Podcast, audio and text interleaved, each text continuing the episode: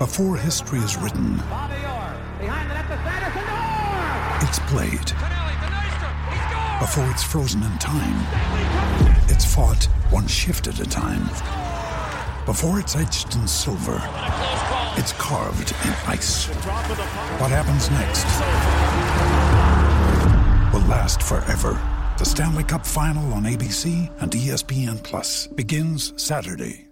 Now's the time to save 30% on wedding jewelry, only on BlueNile.com. Make sure your wedding ring is the one with your pick of diamond and lab grown diamond bands, all hand finished and graded for excellence. Or surprise her with something blue she'll love for life, like a stunning pair of sapphire earrings. Blue Nile's jewelry experts are available 24 7 to help, from fit questions to style advice. Right now, get up to 30% off at BlueNile.com. BlueNile.com.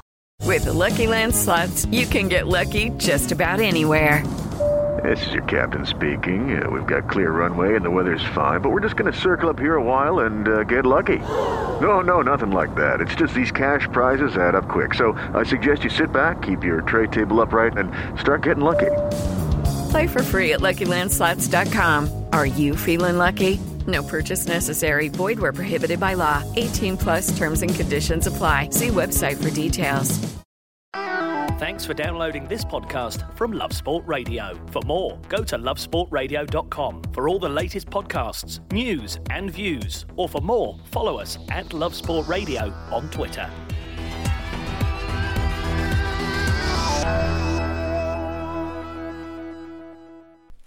Yes. Glory, glory, Tottenham Hotspur. That we can say this time. You are listening to the Spurs Fan Show on Love Sport Radio with me, Charlie Hawkins. I'm joined in the studio with the last word on Spurs, Ricky Sacks, Jason McGovern, and the returnee. And what a pleasure it is to see him and have him back in the studio with us, John Wenham. John, it has been far too long since we've seen your face. It's nice you've turned up now. Spurs have won, and you want to you want to be on a positive show. You didn't couldn't find you, mate. You was missing in action when when Spurs weren't doing too well. I'm guilty of that, mate. You know, glory hunter. Here I am, Tottenham Hotspur fan. No, pulling your leg, John. It's a real pleasure to have you back in the studio. Excited to have you with us tonight. There is so much to talk about. Obviously, Spurs in Champions League action this week, thrashing Red Star Belgrade 5 0. The players coming out saying the confidence is back. Is it back? How long will it last? Because we know those two away, those tough away trips to Liverpool and Everton coming very, very soon. We're going to be looking at that game, taking your listener questions as well, because you're a big part of the last word on Spurs. So we're going to try to get through as many of those as possible. But we have to start at the top. And before we look at that Liverpool game later, we'll be joined by comedian Bobby Murdoch. You can get involved. Tweet us at Love Sport Radio or call us 0208 70 20 558. You know we want to hear from you. You normally ring us, you join in, have your say on the game and you can. We look forward to that. Let's start with the game on Tuesday 5 0. A brilliant performance, a five star performance. John, what did you make of it? Yeah, I was really, really pleased to see us come back, and that was the original Tottenham that I, you know, we've seen over the last three, four, five years. It was a really impressive, powerful performance of good pressing. I was really actually delighted with the team lineup. As soon as I saw that eleven come through, and I saw the likes of Danny Rose, Toby Alderweireld, and Christian Eriksen actually being left out. Uh, Eriksen, although he appeared on the bench, um, I thought, you know, that's what we need. The fans have been asking for this for a while now. Let's stick with the players that want to stay at Tottenham and care about playing for Tottenham. And I, I think that reflected in the performance. People can say, oh, it was only Red Star Belgrade, but this was the Red Star Belgrade that beat Liverpool last season, had good results against Napoli. Um, and, you know, I was just really impressed and I saw it as a turning off the season for us, and I was really pleased with the players that came in, the likes of Ben Davies, Davinson Sanchez. I mean, it, we paid a lot of money for Davinson Sanchez. Let's play him. Let's build his confidence up. Let's get him back to the Davinson Sanchez we saw in his first season at the club. So overall, I was really, really delighted, and I do see this as the turning point for Tottenham um, and, and, a real positive for us. Yeah, completely. It almost annoys me that narrative a little bit when you know you hear, oh well, it is only Red Star Belgrade. Well, they are a team that have qualified for the Champions League. Spurs can only play and beat what's in front of them. It's still five 0 It's still European game. You happily take it. If it was 1 0 or a scrappy 1 0, people would soon be moaning then. It was 5 0. And you mentioned the team selection, and I actually want to ask you this question, Jace. Lee McQueen tweeted, he said, Is it a coincidence that the contract rebels are not in the team and we get a performance like that? it might be a little bit of a coincidence. Um, it was a much better team selection for me. I got it. I got it. I really get it now.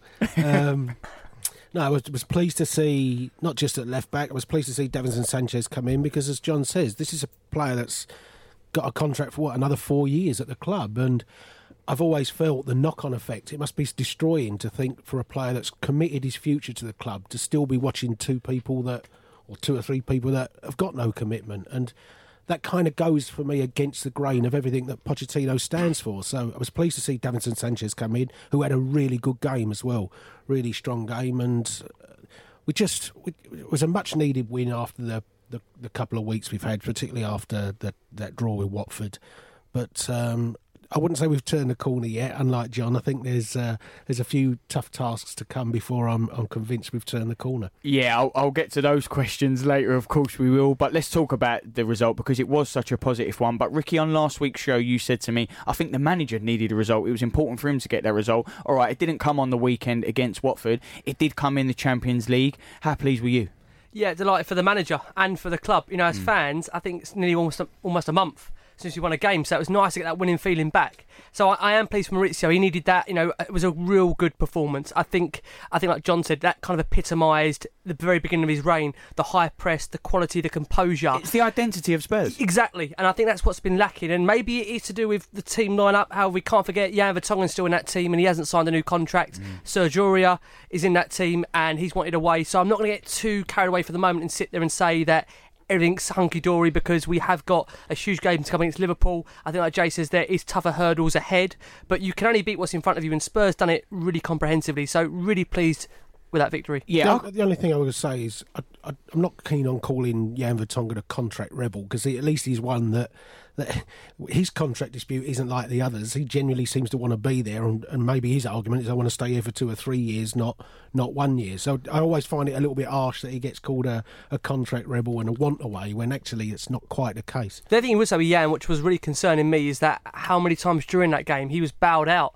And this is a guy that, to be fair, Jace, he always seems to call it first. That at the start of the season, Mauricio left him out of the team for what he suggested was tactical reasons. And, you know, as fans, we would be amused thinking, hold on a second, this is the best centre back at the football club, um, Rolls Royce of a defender. And suddenly you've seen instances where Gazzaniga, you know, at one point, you know, really had a telling off with him. Um, just at Tom's positionally, he was he was out of the game, and it looks like he's lost uh, definitely a yard of pace over the summer, and that's really concerning because for me he's still a, a world class defender on his day, but it is really alarming just how much of a drop off there has been since last season.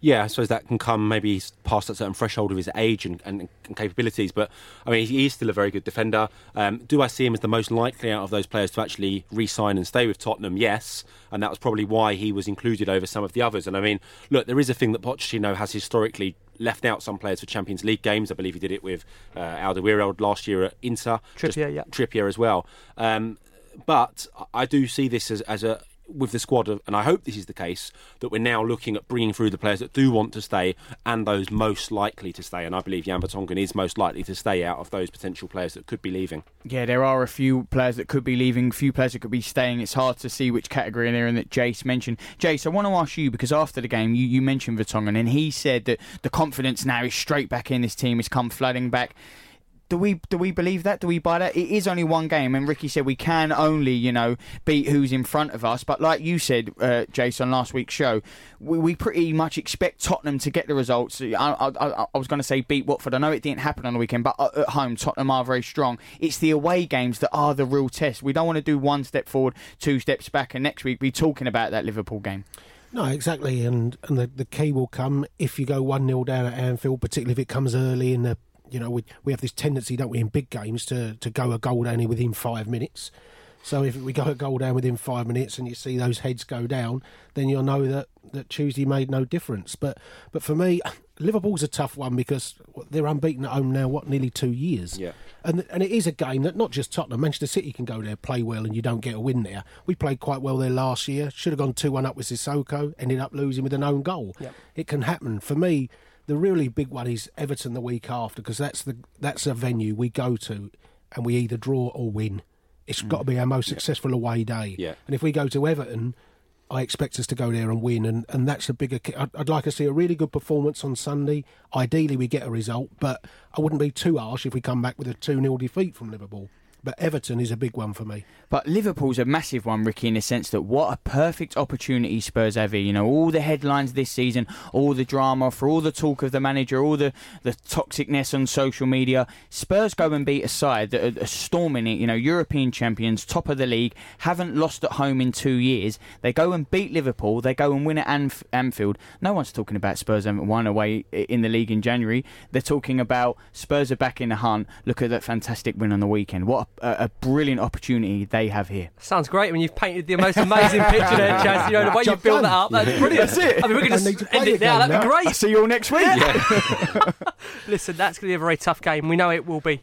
Spurs, have, I've said it on numerous occasions, they've got the quality in their squad to beat anybody on their given day. I mean, it is a, just down to me when I look at it and think for Spurs to beat Liverpool, every single Tottenham player has got to give a 10 out of 10 performance. And you look at Liverpool, and there's going to have to be several of those that have quite a significant off day. And that's no disrespect to the, to the Spurs squad, but Liverpool at home.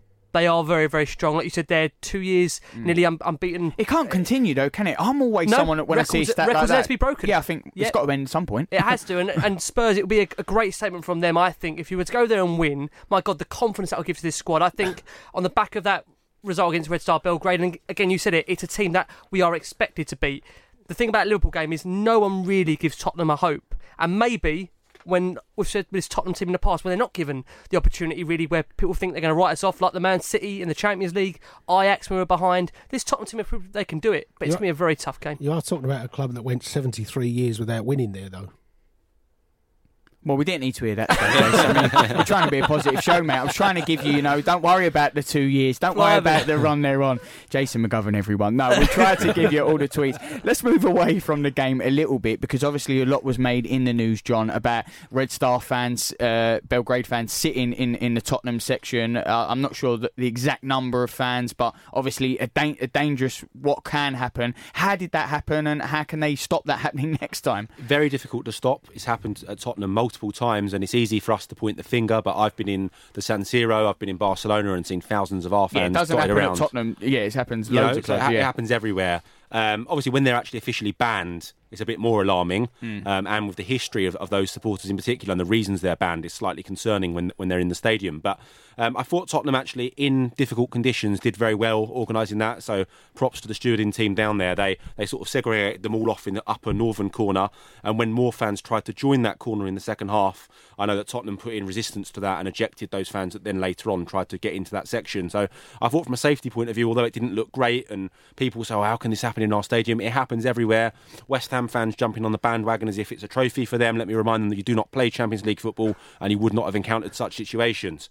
Um, but moving forward, uh, I thought Tottenham actually dealt with that situation very well. It's very hard to police that. Look, it's a stadium that holds 62,000 people. A lot of people owing to the difficult form and the pricing and things like that, decided not to attend that game. And when tickets go on guest sales, you know, London is a very multicultural place. There's a lot of people that know people from different backgrounds and areas, and there will have been fans that were able to pick up tickets through Tottenham fans they know. You know, oh, can you buy me four guest tickets? Well, if I'm not going, why not? Um, so I think a lot of that went on, but actually I think Tottenham dealt with it quite well, and, and no trouble actually passed on the night, which was good to see. Yeah, that's what I like about you, John. You know, you never say how you really feel. You always sit on the fence. Ricky, do, you have to agree with John there because there, there was no trouble, but obviously everyone can blow it up and say it can lead to a dangerous situation. Yeah, I mean, as we know, the club have launched uh, a full investigation to try and find out how that happened. I mean, bizarrely, before the game, as we heard, it wasn't going to be a sellout, and you do always get concerned that with it not being a sellout, where do some of those tickets go? And unfortunately, they have gone to the wrong places. But I think under really hard circumstances, when it's actually happening in front of you, I think the stewards dealt with it as best as they possibly could. And to be fair, I think when you look at what's happened on the pitch, Harry Kane's performance, Heung-Min Son's performance, there's just so many positives to come out of the game that sometimes you can allow things like that off the pitch to kind of detract away from some really good performances, not just only individually, but as a team as well. I thought collectively, the group, they played ever so well together. Yeah, well, I think that the tougher part would have been for the, the home fans around it. That, Like Jamie. that it's, it's yeah. I mean, it, Yeah. well, I'm sure it was pretty scary at the hmm. start of it, and you're you're a bit of concern, and it it does spoil, perhaps spoil the the enjoyment for people. But but I mean, as John said, I mean, it was what a couple of hundred people, and there was what twenty two thousand Cologne fans who invaded the Emirates, wasn't there last year? So. You know, That's the loudest ever been, isn't it? it was, the, it was the, the first time the Emirates wrote down 60,000 correctly, wasn't it? well, we are talking about the Red Star Belgrade fans, the game, and how positive that performance was from the team as a team and the individual performance. We're going to be talking all about that. What did you make of the game and the fans in the stadium? Tweet us and let us know at Love Sport Radio or call us 0208 70 20 558 because we're going to talk about those star turns next. Love Sport. You're listening to the Spurs fan show on Love Sport Radio with me, Charlie Hawkins. I'm joined in the studio with the last word on Spurs, Ricky Sacks, John Wenham, and Jason McGovern. We're talking everything from the game this week, the five star performance, the five goals, that brilliant team performance, and obviously we'll look at the game on the weekend, the massive one against Liverpool. But we wanted to hear from you because we want you to tweet us at Love Sport Radio or call us on 0208 70 20 558, and that's exactly what you've done because Shuban has called into the studio. Thank you so much for giving us a little bit of your time. How pleased were you with the performance this week? Um, well, you talking about the 5 0 or the 9 2 got by the kids? they're both, they were both amazing. Well, let, us talk about both of them. I know John will be pleased to hear that. Yep. Um, well, with, with the 9 2, well, I must admit, Troy Parrott, I couldn't really, obviously, BT, you can't really see that much, but he just seemed to like hit, he didn't even look at the goal, he just he knew where it was, and he just, bam, it was in, bam, it was in. And then even one of his goals, was like of the Harry Kane goal against Leicester. And I was wondering what you think might happen for him in January. Are, are they going to try and get him, like, I don't know, proper men's football for him? Because the kid just seems to know. He's like, he's like Clive Allen. He just knows where the frame is, knows where the goalkeeper is before he's even hit the ball. Before he's even hit the ball, he seems to know. Yeah, I'm really pleased, pleased you mentioned this, Shubin, actually, because I thought he was absolutely excellent in the game. He just sort of knows where those whites of the goal are, doesn't he? he has got such an instinct, and as you said, he scored that, I believe it was his second goal that was very similar to Harry Kane's goal at Leicester, which was just marvellous. Um, he looks a real prospect. I know, I know, everyone thinks really highly of him at Tottenham, and his, his senior Ireland call up isn't far away. Um, uh, it's unfortunate we went out of the Carabao Cup because obviously he did get that start at Colchester, and had we had another Carabao Cup game coming up next week, he would have featured in that as well. Um, so that is disappointing. We don't have that opportunity afforded to him, but he is training every day with the first team at Tottenham Hotspur. He's learning from Harry Kane. Um, but I agree with your point. I, would I rather he was out playing proper men's football? Yes, I would. Um, so I think I think there'll probably be Championship clubs even looking at him in, in January because his numbers are so impressive. Um, so, so hopefully something comes off for Troy in January, and, and uh, he looks like being a future star. Would you, would you sooner him be out on loan or be on the bench? It's a good question because if he was on the bench, we'd have the option to, to bring him on. But once you're in Pochettino's cycle where you're in the first team, but you don't play any youth football at all, it's not something I agree with. And the likes of Kyle Walker Peters and yeah. Oliver Skipp are now suffering from that.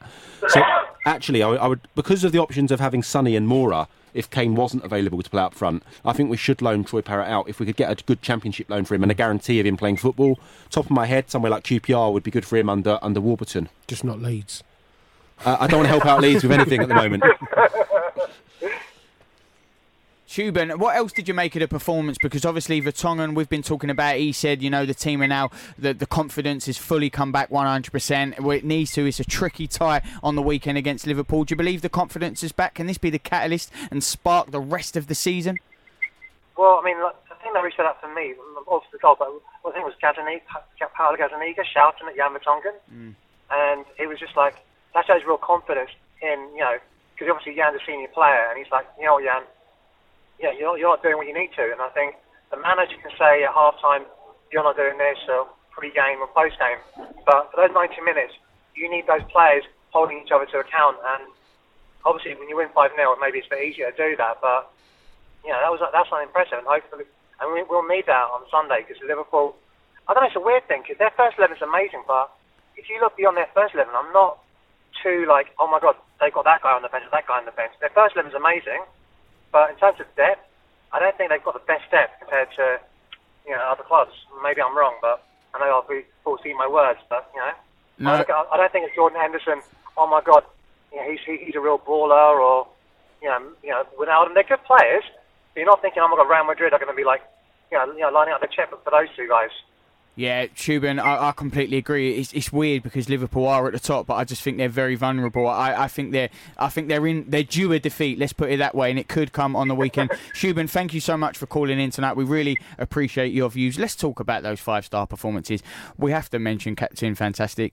I know he's not captain yet, but we're calling him that obviously a few times on this show. Let's talk about Harry Kane, Ricky, because superb. Yeah, I mean, like I say, when you want someone to step up, a leader on the pitch, leader off it, Harry Kane you know, whatever it is, Champions League wise, his, his record in it's phenomenal. And, you know, uh, some of his finishing as well. I think people said, has Harry not started the season well? Well, he's already, I think, what, f- 15, 16 goals already for Harry Kane, and we're only in October. So for me, I think he's, you know, he's, he's been magnificent and under de- difficult circumstances as well. And it could be very, very easy where you have got a dressing room that maybe not everyone is pulling in the same direction. That's not easy as a player and I'm delighted with Harry Kane's contribution. He had a couple of goals. Sonny was, superb, and for me, Tanguy Ndombele. I know there was an argument maybe at the start of the season that he hasn't quite found his feet. I know Jace, fitness wise, there's still maybe some concerns there, but I mean, this guy, I think once he gets a full season under his belt, I think he's going to be a wonderful player for our club. I think the way he interlink, interlinks play together, his precision of passing is just absolutely phenomenal. His eye for it, and you know, A lot he- of it first time. As a well. lot of it first time. First time you know, pass. Uh, dead eye of a needle of a ball. I just think, yeah, he's going to be a wonderful player. And I said it on the, one of your interviews during the week that for me, that transfer fee of 63, 65 million, I do honestly believe in a couple of years that will just be a snip. I think for what he's worth. On Ricky's points as well, I mean, he's a risk taker, isn't he? Exactly. That's Yeah. what makes the difference. He's someone, the way he looked out that pass for Harry Kane and another one earlier in the game, he's a risk taker and he's willing to take those opportunities and chances. And you need players that can do that. The fact that he's only 22, he's now played 10 games for Tottenham, I believe it's two goals, two assists for a box to box midfielder. It's quite a good return, if you ask me. Uh, I'm really, really impressed, and I, I will not entertain any talk of comparing him with someone like Nicolas Pepe, who's been an unmitigated disaster. um, so, yeah, I'm really pleased. and more of the same from Ndombele for me. Yeah, it was his, it was certainly his best 90 minutes. We've seen it in flashes for 20 minutes, 25 minutes, and things. Even Bayern, I thought first 30 minutes he mm. played well, but yeah. then really dropped off. But yeah, it was much better to see him. I mean, what the, the assist for Kane's goal was what 78 minutes in or something. So he was still playing on the front foot, and no, it was a much better performance. And he looked, he looked on Tuesday night the player that we really want him to be. And and when you think we, he's we we we think of him as Mousa Dembele's replacement, but you actually then saw he's more than just what Mousa Dembele was because there is that eye for a pass and there is that forward movement from him. I think we have to consider as well, Chaz, that this is a guy coming from a completely different league. You know, the French league isn't renowned for a high-paced, um, you know, fast. Buckling league, it's just not like that. And I think for him, it will take time to adapt. And it certainly hasn't been easy again coming into a dressing room, as I keep alluding to it, where not everybody's pulling in the same direction. That's not easy for a new player. You want to come in where it is harmonious, everybody's fighting for the same goals, everyone wants to be there. And I think you have to take that into account as well. But from what we've seen of him, the snapshot, I think like John says, his contribution so far, I'm pretty happy with it. He just needs to learn how to run properly, doesn't he? Yeah, well- if he can run properly, he'll be even better. We call him the Leaning Tower of Pisa or Leaning Tower of Ndombele, however you prefer. He's got a very unique stance in his way he moves, and but maybe that benefits him having that sort of low centre of gravity, and he's close to the ball. And but yeah, he's just fantastic, and more of the same, Leaning Tower. Yeah, I think the people that were worried about him, Ricky, forget that you know there is a period where you know he does need to transition. You know, get used to you know get up to speed, shall we say, in the Premier League? Because we always would hear it ten years ago with signings. You know, let them get up to speed. You know, it's a different league completely. The physicality, the speed of the league. Now. N- Players, you know, in this instant results business, and especially with social media, no one's given time anymore. Straight away, they go, "Oh, this is this hasn't been money well spent," and people are forgetting this is a, a- you know a world class player. Everyone wanted him. He's at Spurs. He joined a team that reached the European final. Now they're going after one game. Oh, he looks there. Well, it is only October. He needed Exactly. a little bit of time, didn't he? A hundred percent. You're talking about a guy that, for me, he had the full pre-season under his belt, but it still takes time. I mean, we know Mauricio Pochettino's training regime; it's very rigorous. You know, you're looking at two double sessions, and it's not easy for certain players. Other players can cope with that, but when you're coming from a different league, a completely different environment, it will take time. But I think, from what John and Jay said, the, from the glimpses we've seen so far, he's going to be a great player. And I think the biggest problem for him is being compared to someone like Mousa Dembele, who was fantastic for Tottenham. By God, he was he was brilliant. He didn't get many goals though in his game, Mousa Dembele. Don't get me wrong, he's a fantastic One or two a player. season, you know, in terms it. of retaining the ball, driving Tottenham forward. But Ndombele has the opportunity, and I think the I think the way he plays, he could be a, could be even more than what Dembele brought to Tottenham. Well, we're only a short amount of time in. One player we've not mentioned at all, and I think it's fair that we do, Lamela, because you know there's been difference of opinion definitely over the past few seasons as a Spurs player already this season. But two assists on the night, Jason. How pleased were you with that performance? Very pleased. I thought the first assist was fantastic bit of Mm. play for for Sonny. He really waited for Sonny's run, didn't he, and picked his picked his moment. Um, it's it's always the same with Erik Lamela. You you want that ninety minute performance from him. There's every time I see him play, there's a flash in a game where you think there's the talent in him, but then you then go through 40 minutes where, where it's just infuriating. And, and he still sometimes dwells on the ball too long and things like that. I don't think he'll ever be 100% convincing for Tottenham, but it was his, what, it was 200th, 200th appearance. Yeah. I was surprised it was up to 200. And it was just, what, how many goals has he now got? I think he's gone beyond Rafa van der Vaart and things like that on the number of goals, Mm. which, which again surprised me because you don't think of that many Lamela goals. So I, no, he had a good see, do you know game. what I think with Lamela for me, I feel very sorry for him because the minute he came to the club, he was going to be compared to Gareth Bale because Gareth Bale was going out and he was seen as the next hire to the throne. Was meant to be coming in with a massive price tag. With that, obviously, a lot of pressure on him to try and perform like Gareth Bale. He certainly isn't Gareth Bale. That's no disrespect to him, but I think this season it's Different been types of players Different well. types of players. It's been it's been his best start to the season. Lamela, for what he may lack in quality, I think my God, he gives you it in effort and commitment. Mm. I think the way he does, you know it really does uh, emphasise that high pressing game that Pochettino loves, and I think that's why we see him selected in the Champions League games over maybe Lucas Moura and Heung-Min Son. It's because Pochettino knows he's going to press, and that's an ultimate ultimate demand on Mauricio Pochettino's game. You want it to last the season, though, don't you? Not just a couple of months with Lamela. It's got to reach the whole season where he puts a genuinely real season together. Yeah, one thing on Lamela's performance, not to put a downer on it, was Oh, he could have oh, actually had he could have had four goals in that game. There was three fantastic chances. There was the one where he did sort of a come cross shot. I couldn't believe he didn't put that in the bottom corner, mm. and then he actually scored the hardest of, of the four. Um, but no, it's great to see him actually getting in those advanced positions and seeing us create multiple opportunities. Because if you look at the stats this year, we've been creating far less than we ever ha- have done before under Pochettino, and evidently our results haven't been as good. So if you keep creating chances, you will eventually get there and get those goals. And you know, Erik Lamela started the season really well and deserves his place in the starting eleven. And I, and I hope to see him start on Sunday as well. Completely agree. Well, do you agree with John and the team? Because you can tweet us at Love Sport Radio or call us on 0208 70 20 558. Next up, though, we are hearing from you because it's the listener questions. Love Sport.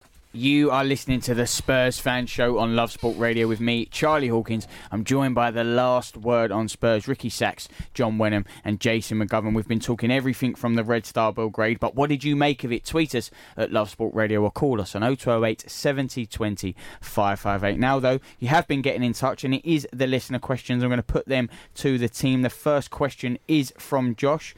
With uh, Dele's form showing signs of returning, Lucas's ability to change a game, Lamela powering on until the end, and Lo Celso hopefully able uh, to start getting game time, will Eriksen ever feature again? For me, I, I'm I'm in the same camp. I think John is that I don't really mind him being phased out now. That's no disrespect to Christian Eriksen. Uh, Listen, I'll be honest. He's been a good servant for Tottenham. I think he could have handled things better in the way he's wanted to leave the club. I know Jace at the end of last season says to me, I haven't really got a problem with him coming out at the time because it was the end of the season. I still think there's ways you go about wanting to get away. I don't think you need to go public about it, but look what's happened now. He hasn't really got his move. And again, I've got no issue at all for me now keeping with the squad we've got. I mean, let's not forget Harry Winks wasn't in the team, and Harry Winks for me is a player that I look at and think he's got the potential of being a regular in that Tottenham team. You know, all the ability in the world. So for me, I haven't got any issue at all. Celso, as um, the chap there mentions, is coming back as well. And Dembele's performance, at Soko. I think we've got plenty of midfield options. So I wouldn't be too concerned if Eriksen sits on that bench, and um, we just count the days down to January and try and move him on. Yeah, I completely agree with Ricky. I, I couldn't imagine myself saying this two or three months ago, but his form has been poor by and large. I mean, he did get the goal for us at the Emirates, so that's important. You know, that was important on the day. But apart from that, there's been very little, hasn't there? There's been a lot of disappointing moments as well. I think there's multiple penalty misses. You know, lackluster performances where he looks like he doesn't care. And, and personally, I'm completely with Ricky. Let's start phasing him out now. Where possible, let's not play him uh, and play players that want to stay and care about playing for Tottenham Hotspur. Yeah, and what about Dele? Because after the game, uh, you know, they they mentioned the form returning. People said, Do "You want to get?" Uh, a, a journalist asked him, "Do you want to get back to the heights you were?" And he said, "No, I don't want to get back to the heights I were. I want to improve." And I just loved an answer like that. You know, he's not content with just getting to where he was. Wants to take it the next step. And it's got to be music to your ears, Jace. Respect and son have got nothing to prove, isn't it? Oh my God, Those two. Um, no, it was. So listen, Daddy. I was a little bit. Uh, his was the performance on Tuesday that I was thought still not quite there. I, I, the goal at Watford I thought would be fantastic for his confidence. Like we said, I wanted him to stay on for 90 minutes, even though he wasn't still nowhere near his best for me. But the good signs for Dele, as we just said, was the runs into the box. The number of, t- I mean, one of the goals you could see him bursting right through the through the middle into the centre forwards positions. And I, I do believe if Dele can start making those runs and getting in there, freed up about having to worry too much defensively at the moment. I think four two three one really suits Dele because then he's not too deep in, in diamond formations and things. Get him in the box, the goals will flow, and with that, the confidence will come back. Well, this next question's from Darren. This is uh, this is an interesting one. It says, "Was this one of those days where clearly Amazon were at the game, hence our sudden ability to pass the ball, defend, and score goals? Surely this isn't coincidence." No, I think that's more of a case that we're playing Red Star Belgrade. I wouldn't get too carried away. Listen, it's Because you can- let's make it be known, Amazon have been there f- since game one as well. I think again we have to say emphasise the point that we can only beat what's in front of us. I think we know there's tougher challenges ahead, but for that, you know, you have to say that I think it was a complete performance. You know, we were looking as we said beforehand, saying Pochettino needs this result. I think as supporters, it's a horrible feeling to keep coming on shows. Not talk about a win. It's so nice to actually be coming on, talking about a win. Eh, I can't tell you, it's, it's so nice as a fan to not have to keep looking at the negatives. So I'm just pleased that we are back to some kind of, you know, winning way. And time will tell just how much that message is synced in when Liverpool, obviously, we've got them at the weekend. But so many positive performances. I think, like I say, Davinson Sanchez for me at the back. I think he's Really going to be an incredible player. I know there's been a lot of stick that's gone Davinson's way, but you have to remember this guy is still so so young, and he hasn't had at any point really a stable centre back alongside him. It's always been Vertonghen or it's been Alderweireld. It's a back three, and I think the opportunity now where we know we're not going to be having those centre backs around him long term, the likes of Vertonghen Alderweireld, it now is really a case that he has to be playing for me every single week alongside someone that he knows is going to be long term to start building an actual foundation at the back. I think Tottenham need in some way to rediscover an identity of having a back four that's going to be in place long term and until we look at that situation in January it is a concern but we're going to get there. Completely. The next question from Martin Dolan says, "Do you think the manager will keep faith with the eleven who started, or will Winks, Rose, and Alderweireld be restored on the weekend?" It's really interesting, and I think that will tell a lot about where we actually are with the squad when we see that team line up come through at around three thirty on Sunday. Um, I hope personally that we start with the same eleven that started that game on on uh, Tuesday night. Uh, Harry Winks would be the one exception who may come in. and I'm not. No, you know, I'm not sure too many fans would disagree with that because they see him as a player's player, someone that links up the play. And at a game like Anfield, where you're going to be under high intensity, he can actually hold the ball, spray around some passes, and keep possession for you. Um, but the, you know, I would personally would love to see actually uh, the same eleven start, and those players that don't want to play for Tottenham Hotspur phase them out. Well, they've de- maybe they've deserved it. Jace, what do you make of it? It wouldn't surprise me if Toby comes in for Jan as well. That might be the other one, but but that means Sanchez or to- or Toby having to play on the left hand side, which I don't think ever works as comfortably. When Sanchez were at his best, he was on the right, and Vertonghen, the Yep. prime Vertonghen, was on the left, and that worked always better than seeing him with with Toby. But I I wouldn't mind betting Toby comes in for Jan as well. There was one surprise to me that we didn't see Juan Foyth play because he's come back from injury, hasn't really featured yet. You know, this is meant to be the guy that we're led to believe Pochettino's going to use him as a right back.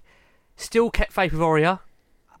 I, I am surprised we haven't yet seen Juan Foyth play. I just wonder, is that up his sleeve? Maybe Aurier against Mane. Ooh. It's got- film it's with got crime confidence. watch written all over in it. Well, It's got penalties and things all written all over it. We'll Yeah. get into that Liverpool preview a little bit more later in the show. Just want to get onto this question from Dave Wakeman. It says, "Can this lineup now be stable over the next few months? Would it be pointless the manager shuffling the deck against Liverpool?" I know it's similar to the last question, but he's saying, "Let's stick with it. Why not for the next few uh, a run in the season anyway?" Jace. Yeah, I'd, I'd, I'd like the side on on um, Tuesday night. I, I, can you go and play that way at Liverpool, the way they are, or does Pochettino be brave and say, "Look, that's how we're going to go there and play, and we'll we'll try and take them on toe to toe"? Because if we sit deep against them and try and hang on, then inv- invariably we'll get we'll come. I mean, we got lucky with the, the draw at Man City in that way, didn't we? You can't have 35 shots at your goal and only have two yourself and expect to draw a game. So it wouldn't surprise if Winks comes on because they might think he'll handle that, that pressing a little bit more, and it wouldn't surprise me if you you've got the, those three central midfielders in. But whether that's Dele who misses out or whether Lamela misses out, I don't know. It'll be harsh on either of them. It's really interesting, actually. I think back to last year's game at, at Anfield, and I spoke to a lot of Liverpool fans who said absolutely no one had gone up to Anfield and sort of outmaneuvered them in a second half like we did that day, and we should have gone on and won that game. And the chance did open itself to win the game. It was just the unfortunate series of events that took place to see us leave with nothing. They do. Liverpool do, and they'll admit this. Their midfield is quite laboured. So you look at who's likely to start that game. We're looking at Henderson, uh, maybe Fabinho, Keita could come in. Lallana, Oxlade Chamberlain got his goal the other night. Th- They're a bit and Milner as well, so they're a bit laboured. And when- with Sissoko and Ndombele's pace and power, along with Winks holding the ball and spraying the passes out, that could be an area where Tottenham are going to be very successful on, on Sunday. Who would you leave out for Winks? It's a great question. I'm going to have to put on the spot go with Dele Alli. Well, well, Jace, uh, you've got a fan because uh, Michael Bennett has tweeted. It says, "I would rip your hand off for a point at Anfield. Everton is the game to focus on. We have to get a result there. They're struggling, but we get good results at that stadium. It's a very good hunting ground for us. The manager, though, has to stick with the team from midweek. This is a must." Yeah, let's not write off Liverpool though. It's still a great game there, you know, for Tottenham to go there and really upset the odds. It isn't Everton's. I get the understanding of that. You know, the Everton game we're expected to go there and get a result because of previous form, but Spurs have shown the ability, as I keep saying, they can beat anybody on their day. And Liverpool won't fancy coming up against the likes of Harry Kane, Dele Alli, Heung-min Son. You know, you look at Tottenham's bench. Lucas Moura at the moment can't get on. And Jason, we spoke about it during the break. It's definitely worth bringing to air that I think we are concerned that Lucas Moura's maybe best bits at Tottenham have been individual moments. We've seen the way that Harry Kane, Heung-min Son, Dele Alli link up. We're struggling to kind of think about where we've seen the interplay, the interchange with Kane, Son, Moura. It just hasn't really worked. Do we feel that will in the end become a thing, or are we just concerned it won't? I don't know. I mean, I've said it for quite a time, haven't I? When when people keep saying why isn't Lucas Moura playing, and and I, that's that's the problem. It just doesn't look fluent with him on the pitch in that side. Lucas Moura's performances in those games has been has been pretty good in the games that those the impact games, the Man United games, the the obviously the Ajax one, mm. but but those so many games that he scored big goals in. But that the overall performance up front tends not to be as good, and we the movement of Son, Dele, Kane, and the, the the way that you can pass without. I mean, they can read each other's space. They know where the ball's going to come. They know when to make the run. But you, you I mean, the, the Kane Lucas Moura thing for me. If when I looked back at the Watford game, I think there was only two completed passes between those two players, all in the 65 minutes Lucas was on for. And yet you see how often Son and Kane will pass to each other. Big difference. Well, we've had another tweet. We're saying we're mentioning the confidence coming back into the team in what has not been the best of seasons so far. Forget the result. We need to lock in the performance and confidence from the game this m- uh, midweek. That's why we should stick with the team if we're talking confidence. Is that fair? It is fair, but I mean, we know Mauricio Pochettino well, and he does like to shuffle his pack. I mm. think it's very unlikely he's going to stick with the same team, John. I don't know about you. I just, I just don't see him. It's a really big talking point. Obviously, everyone getting in touch on that. We Yeah. appreciate it. But everyone, obviously, you know, Yeah. with one eye on the game on the weekend, you know, when you do get a 5 0, I know Yeah, we keep listen, saying Red Star it is. Belgrade. It's so difficult. When you win 5 0, everyone says, okay, just pick the same team. But you're picking the same team against a different opposition with different qualities. You have to bear And that in mind. If he picks the same team on the weekend, he doesn't change it, and Liverpool get a result, everyone says, "Well, why didn't he You change change it?" They get, you know, it's, it, we we don't have the They'll benefit of say that hindsight, whatever team he picks. Well, this is the problem, Jace. Yeah, what, what I find interesting is I think a lot of Tottenham fans would say, even if we go up to Liverpool and lose, but put in a, a semi decent performance and players show that they mm. care and they're passionate and they That's battle the for every ball, Yeah. I think fans will be quite content with that. To Well, Danny. Rose would do that. He gets it, John. I'll let, I'll let Jason answer that. that was a joke. Jason, he's left the studio. Oh, we appreciate your listener questions. Next, I'm going to put a few more questions to the game. Love sport. You're listening to the Spurs fan show on Love Sport Radio with me, Charlie Hawkins. I'm joined by the last word on Spurs, Ricky Sacks, John Wenham, and Jason McGovern. We're talking everything from the game, the players, that five star performance. Can they carry that into the weekend because they face Liverpool? And will they change that team? It's been raising a big debate this evening. And what do you think of it? Tweet us at Love Sport Radio or call us on 0208 70 20 558. A quick question though, because we're talking players and contracts. Roy Keane made a uh, well, I say off the hand comment this week. He just says what he well, I say he says what he thinks. He doesn't care who he offends. He just said, "Man United, simple. Let's just go out and get Kane. Don't care. Just go out and get him. That's what Man United do." That may have been true of the past. I'm not sure how it would happen now. But you, as Tottenham fans, I know you don't want to hear this, but I found it a little bit disrespectful. Ricky, what did you make of it? Roy Keane's one of those outspoken pundits out there, so he's not going to really care who he offends, especially Yeah. Tottenham fans. I mean, he's the guy that said, "Come on, lads, it's Tottenham." Uh, For me, Harry Kane, listen, he wants to win trophies. Uh, I think as a as a Tottenham boy, you want to win them at Tottenham. I think it would mean everything to him to win them at this football club. and he's got a big decision to make. I think you know he, he'll look at it in the summer and he will think to himself, okay, is the club going in the same direction I want to go? He's not getting any younger, and as fans, we want trophies. As fans, we want you know to see the team continue to grow, compete for the Premier League, compete for the Champions League. And I want to believe that the club can match his aspirations and his ambitions. You know, we were, let's be honest, at the start of the season going into it, we generally, I think, believed after the back of reaching the Champions League final, the next step, the next step was to try and challenge Liverpool, Man City. He hasn't worked out that way. I think because this rebuild has got in the way of that. But I think Harry Kane, when he looks at the clubs around that he could join, I don't see anything right now that would scream, why would you leave Tottenham for Man United, given who the manager is, where they're going. They don't seem to me to have any more of a plan than Tottenham have got at the moment. Yeah, I mean, look, I don't see it as that outspoken or, or rude that Roy Keane would say, oh, they should go out and buy him. Well, yeah, they should if they could. Uh, he would instantly be their best player. Um, you're talking about the, a guaranteed Premier League goal scorer and Champions League goal scorer. Um, so, yeah, I'd expect every club in, in the world would want Harry Kane.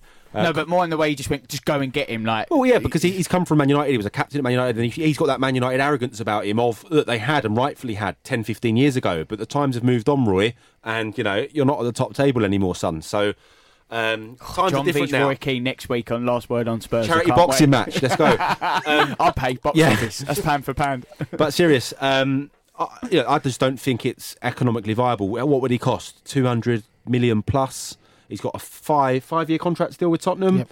Um, I don't see it happening. I see if Harry Kane does want to leave Tottenham, he'd probably go to Real Madrid or Barcelona. And to be fair to him, for all the service he's given us, he'd probably go with our blessings if he wanted to go to that top top level. And I mean a Real Not Madrid yet. or Barcelona, Not but yet. not yet. Let's win a trophy of Tottenham, and, and let's hopefully do that this season. I think when he talks about trophies, do you really look at Manchester United and think they're capable of winning trophies at the moment? Winning So anything. Yeah, it's a good point. And you know, Roy Keane, I think he said, "Well, Spurs are in a mess, so go and get Harry Kane." Without realising Manchester United are in a mess themselves. Mm.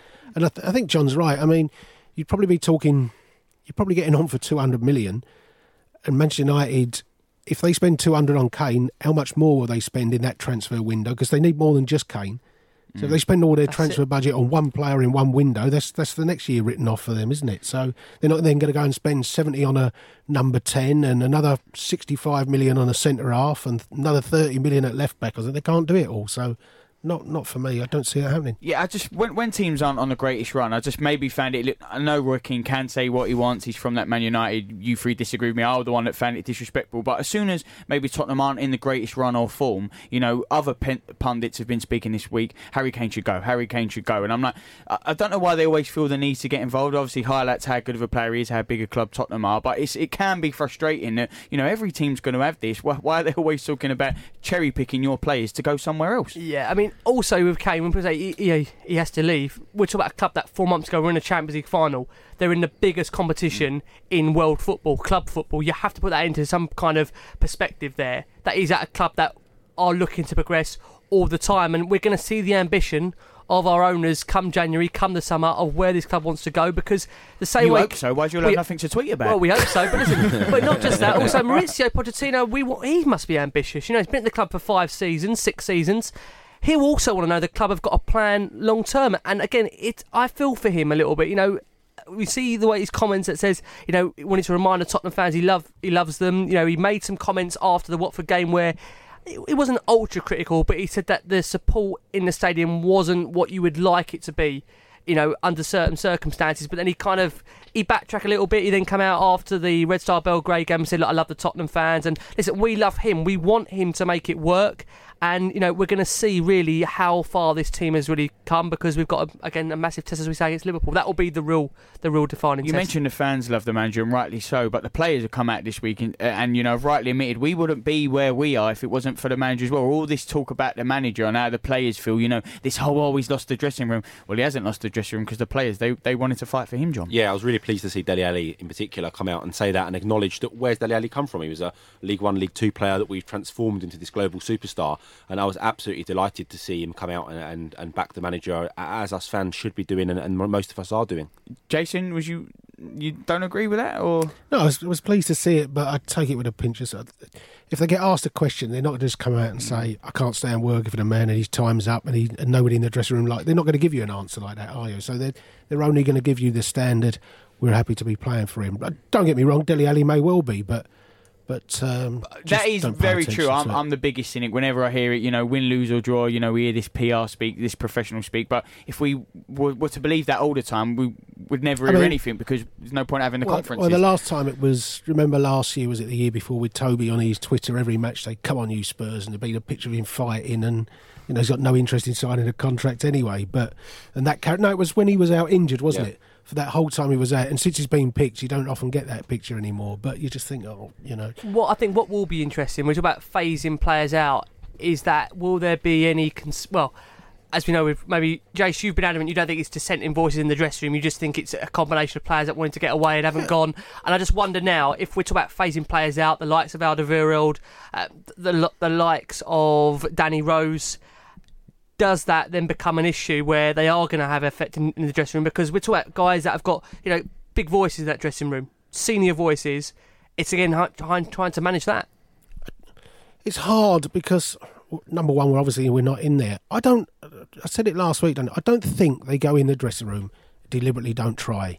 I don't think Christian Eriksen, when he walks on the pitch, thinks, "I'm not here next year. I don't give a stuff what happens today, mm. and, and if I'll just go through the motions." It's it's not a conscious thing of them. I don't think they're they're rebels in that way. I don't think they're saying, "Harry, why don't why are you staying here?" I mean, just just leave the club. It's it's going down a pot or something. I don't think any of that just goes on. It's just that subconscious efforts in training that have dropped that intensity down, and, and it's that real hunger to put things right. I, I mean, I, what I, my worry at the moment is is overall at the club. There are too many players in there, and not just the want away ones that have got used to losing this year. That's true. And therefore, that, that real hurt that you feel that, that, that the Tottenham sides in the past few seasons have felt every time there's a defeat. Now they've got so used to losing games that every away game or something, it's like, oh well, we lost away, but we'll, we'll go. And we just get the, the tweet, you know, we'll go again, be stronger or something, and we'll go, you know, two weeks time, we'll put it right. But until that happens, and that's my my fear, and that that's not just the want away players.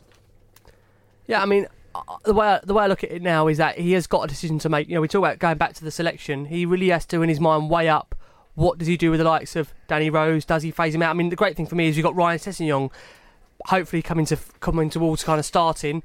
I'm excited to see what he's going to be like for me. You know, you've got possibly there a, a left back in the making, and once Pochettino works his magic on him. I mean, let's not forget as well, we've got two of our players that have actually been selected for the Ballon d'Or. You know, Hugo Lloris, Min Son. So these players have improved under Pochettino. I think it's back to the point, John, you were mentioning the fact that you know these players have to recognise that he's been a massive part of their development as players.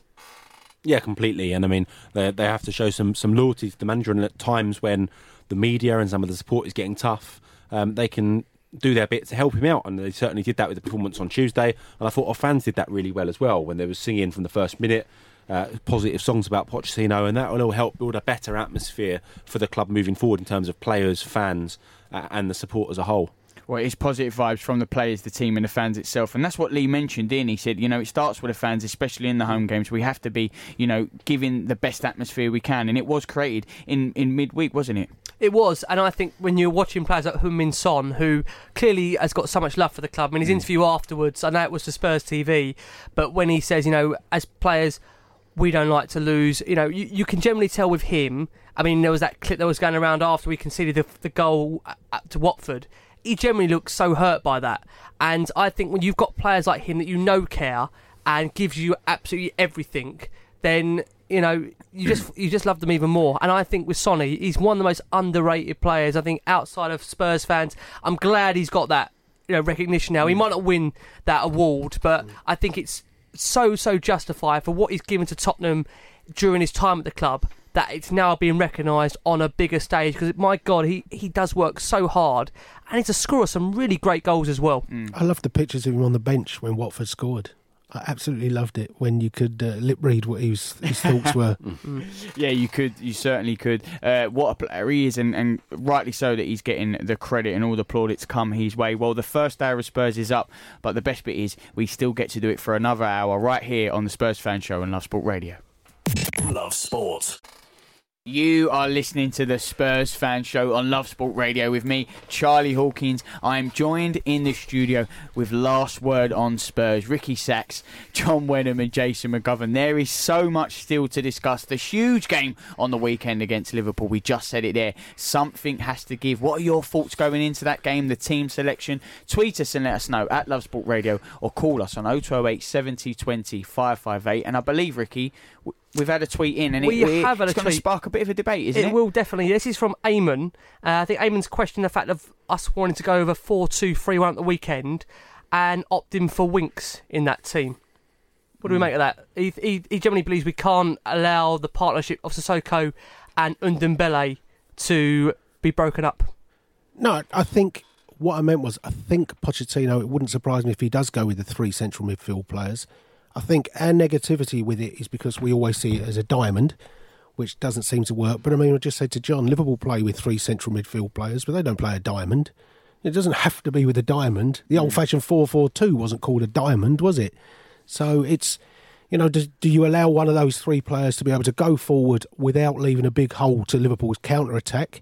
And with the pace they've got and the way they can counter, do you want to make sure if you only play the two of them, do you really want Sissoko charging forward with the ball and, and risking him losing it and leaving yourself short? So don't get me wrong, I can see us being a little bit more solid the other way. It's better to win it. It's, it's that's why I always say that with tactics, isn't it? It's a lot easier before the game to talk about it. And, and there has been another tweet in, and I'm not sure about this one, uh, at Hotspur Banter. We really appreciate you getting involved tonight. It says, Can we all relax about Liverpool? Uh, the fans are acting as though this is make or break on the weekend. One good result doesn't all of a sudden mean we can compete with arguably the best team in Europe. We need to have low expectations this weekend. I just want us to play with a bit of urgency. I understand that and I get that, but the low expectation bit, if this is, you know, this is Spurs, you know, Exactly. a team that got to the European Cup final. Yeah, it's not been the greatest. We can't go into a game No. like this. We've got to go into a game like this going, let's beat this. Yeah, you can't go with defeatist attitude. Otherwise, you might as well not turn up. You go. You've got to give hundred percent. And you know, this is what Tottenham are about for me. They are. They are the kind of team that would not surprise me at all if we go out there and get some kind of result. Listen, we've got a Man City. We've picked up points. Arsenal. You know, so we've got the ability to go to tough places and get results. And again, I'll say it as I've said it. You know, Spurs on the on their day, they can be anybody, and I put Liverpool into that as well. You know. Leicester Vertonghen gave, said it, didn't he? Yeah, I mean Leicester. To be fair, they gave Liverpool a really good game recently. Mm. I mean, Leicester were really unlucky to not have come away there with a victory, or you know, not to at least got a draw. So no reason why Tottenham can't go up there, give a good account of themselves. I know people look at that Everton game, as we said, saying that's the one you want to focus on, but you just can't write off games. Yeah, we've actually got a one week break in between playing Liverpool and, and Everton owing to not being involved in the Carabao Cup. So we should be going for both of those games full tilt. And That's a I'm, good point. I'm, I'm actually going for us to get something at Liverpool. Um, I think we've come into form at the right time. I think there's a good harmony in the squad. Uh, and I actually, and, and also Liverpool. I know they've been getting some good results recently, but I, I sit next to a Liverpool fan at work, and he's been telling me they're actually not as good as their performances last year. He was getting I quite believe frus- that. he was getting quite frustrated with uh, Salah this season so far. Um, and obviously, Van Dijk has had a couple of incidents where he's not looked as the colossal that he did the season before. So I think we can actually get at Liverpool, um, and I'm predicting we will get something from that game. Yeah, this is a bit of a strange, daft question. I just thought of it. It might sound ridiculous. I'm going to throw it out there anyway. Would you take a point at Liverpool and a point at Everton, or would you take uh, three points in one or not? And I know, obviously, from a tally wise, you want the three points and you could break your duck. But to go to both those grounds and not lose, would you take that, Jace? No, I want to go to Everton and win. Yeah? I, I'll never settle for a point at Everton. And I think we need an away win. We do need to win away, yeah. Because otherwise it becomes, what, 13 or 14 Yeah, games? What is yeah, the next do. thing, eight? And then suddenly nine months becomes 10, becomes 11. I mean, no, we got to go to Everton and win, and, and three points is better than two. Whatever way you what dress it up, the away form is a massive problem. We we can't get away from that. The away form is really shocking. You know, we're talking about a Tottenham team that over, I would say, the start of Pochettino's reign, maybe okay, discount the first season, but Tottenham have always been a fairly decent away side. I mean, I'll link it back to the 90s growing up, I couldn't ever see Tottenham win away. But in the Pochettino era, discount maybe that first season, we've been a fabulous away team. We always used to give teams, you know, a really good run for their money. We'd have great away form. That's why this period, this last 12 months or so, it's really unlike Tottenham. We were a team that used to go on the road, um, counter-attacking team, wouldn't be scared to take it to the opposition, and normally come away with results. That's why this particular period of his reign, in terms of the away form, is a massive concern. And you know, having said that, European wise, you've got some great results, but domestically, mm. it's your bread and butter. Spurs have to get back to winning games away in the Premier League if you are to seriously become, you know, involved in any kind of title challenge going forward. John, you rightly mentioned there that you haven't got a game in the week, so you've got more time to prepare for Everton and be fresh. And also, what people are forgetting is that Tottenham last season didn't start the quickest, you know, started slow, and they went on to reach a European Cup final. Yeah. It, we could see the same thing happen this year, couldn't we, on, on both fronts?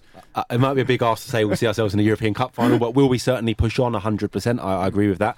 And I agree with Jace Point as well. Everton is a game we must be winning. I've seen us play there the last two seasons. We've scored nine goals in that time. It's a ground we obviously feel very comfortable on. We've taken our most points at any away ground in the history of the Premier League there at Goodison Park.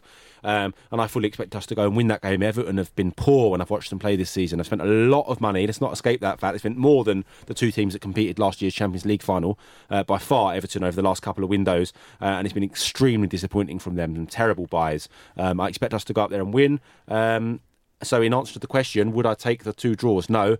Um, I want to get four points out of these two games.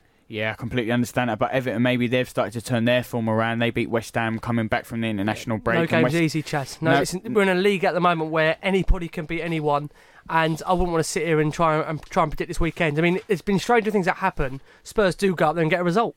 Yeah, let's quickly talk about uh, Spurs youth then, because who better to talk about it uh, than John Wenham, who does join us tonight? Obviously, Troy Parrott uh, furthering his claims, you know, to start for Tottenham. I know we sp- spoke about that with Shubin, who called up earlier, but there, there does seem to be some a, a real hotbed of talent coming through at the minute, John. Yeah, I was really pleased actually. And on that game, the key for me was just playing players in their correct positions.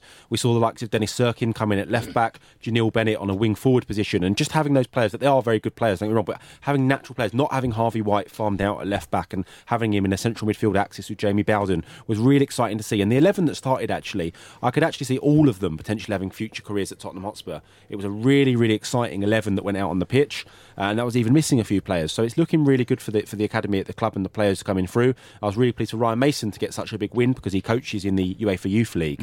Um, so I was really pleased for him as well. Um, but just moving forward, I mean, they built had a great result away to Arsenal in the under 18s league the Saturday before, where Kion Etete got a 94th minute equaliser, and he followed that up with another goal off the substitutes bench. So he's putting pressure on Troy Parrott as well as another youth striker coming through. For Tottenham to spend £200,000 o- on a youth player uh, was, was seen as a lot of money, and he was actually our first signing of the summer a few days after the Champions League final. So people naturally thought, oh, Tottenham actually signed someone, but it's this 17 year old from Notts County. Um, but no, credit to Kion. He's a big lad. Um, he's looking a real player, and uh, I'm really enth- enthusiastic about the season moving forward for the academy, and hopeful a few more of these guys can make their debut in the first team. It- it- that's why it's such a shame no Carabao Cup, where maybe potentially a few of these players could have got minutes and started these games. Obviously, Yeah, that's a frustration, isn't it? And, and other clubs get the advantage of Europa League mm. football and that, and you're seeing the. Ben- I mean, in fairness to them, you're seeing the benefits with them starting to bring youngsters through. So, I was going to ask John. One of the, the things that I keep seeing come up is when we talk about bringing youth players through, and, and particularly at the moment, let's get Tanganga in the side, let's get Skip, in the Parrott. side, let's get Parrott in the side, let's get.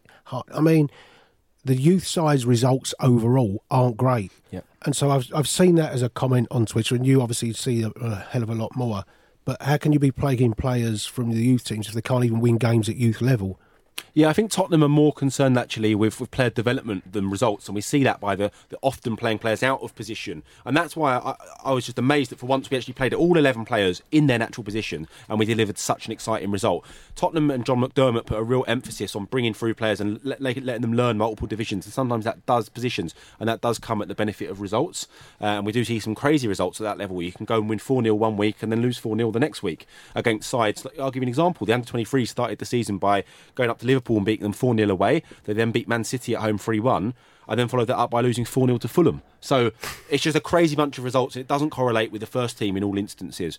Um, but there are some real special talents in that team. And I'm hoping that they can get a chance to perform this season. Well, hopefully they will get that chance to perform. Real special talents in the team. I know it is only October, but a few of the listener questions were asking about the tran- January transfer window. Will the manager stick with this 11? When there is so many prospects, Ricky, will we see the manager go and sign plus? Jace is just Yeah, gone. See you Ricky's face is lit up. Rick, will we see signings? But there's prospects coming through. We, we need to strike that balance. I think it will be a case, and Jace will like what I say. I think it'll be a case of who they can get out first. I think it will be very much if they can move players on.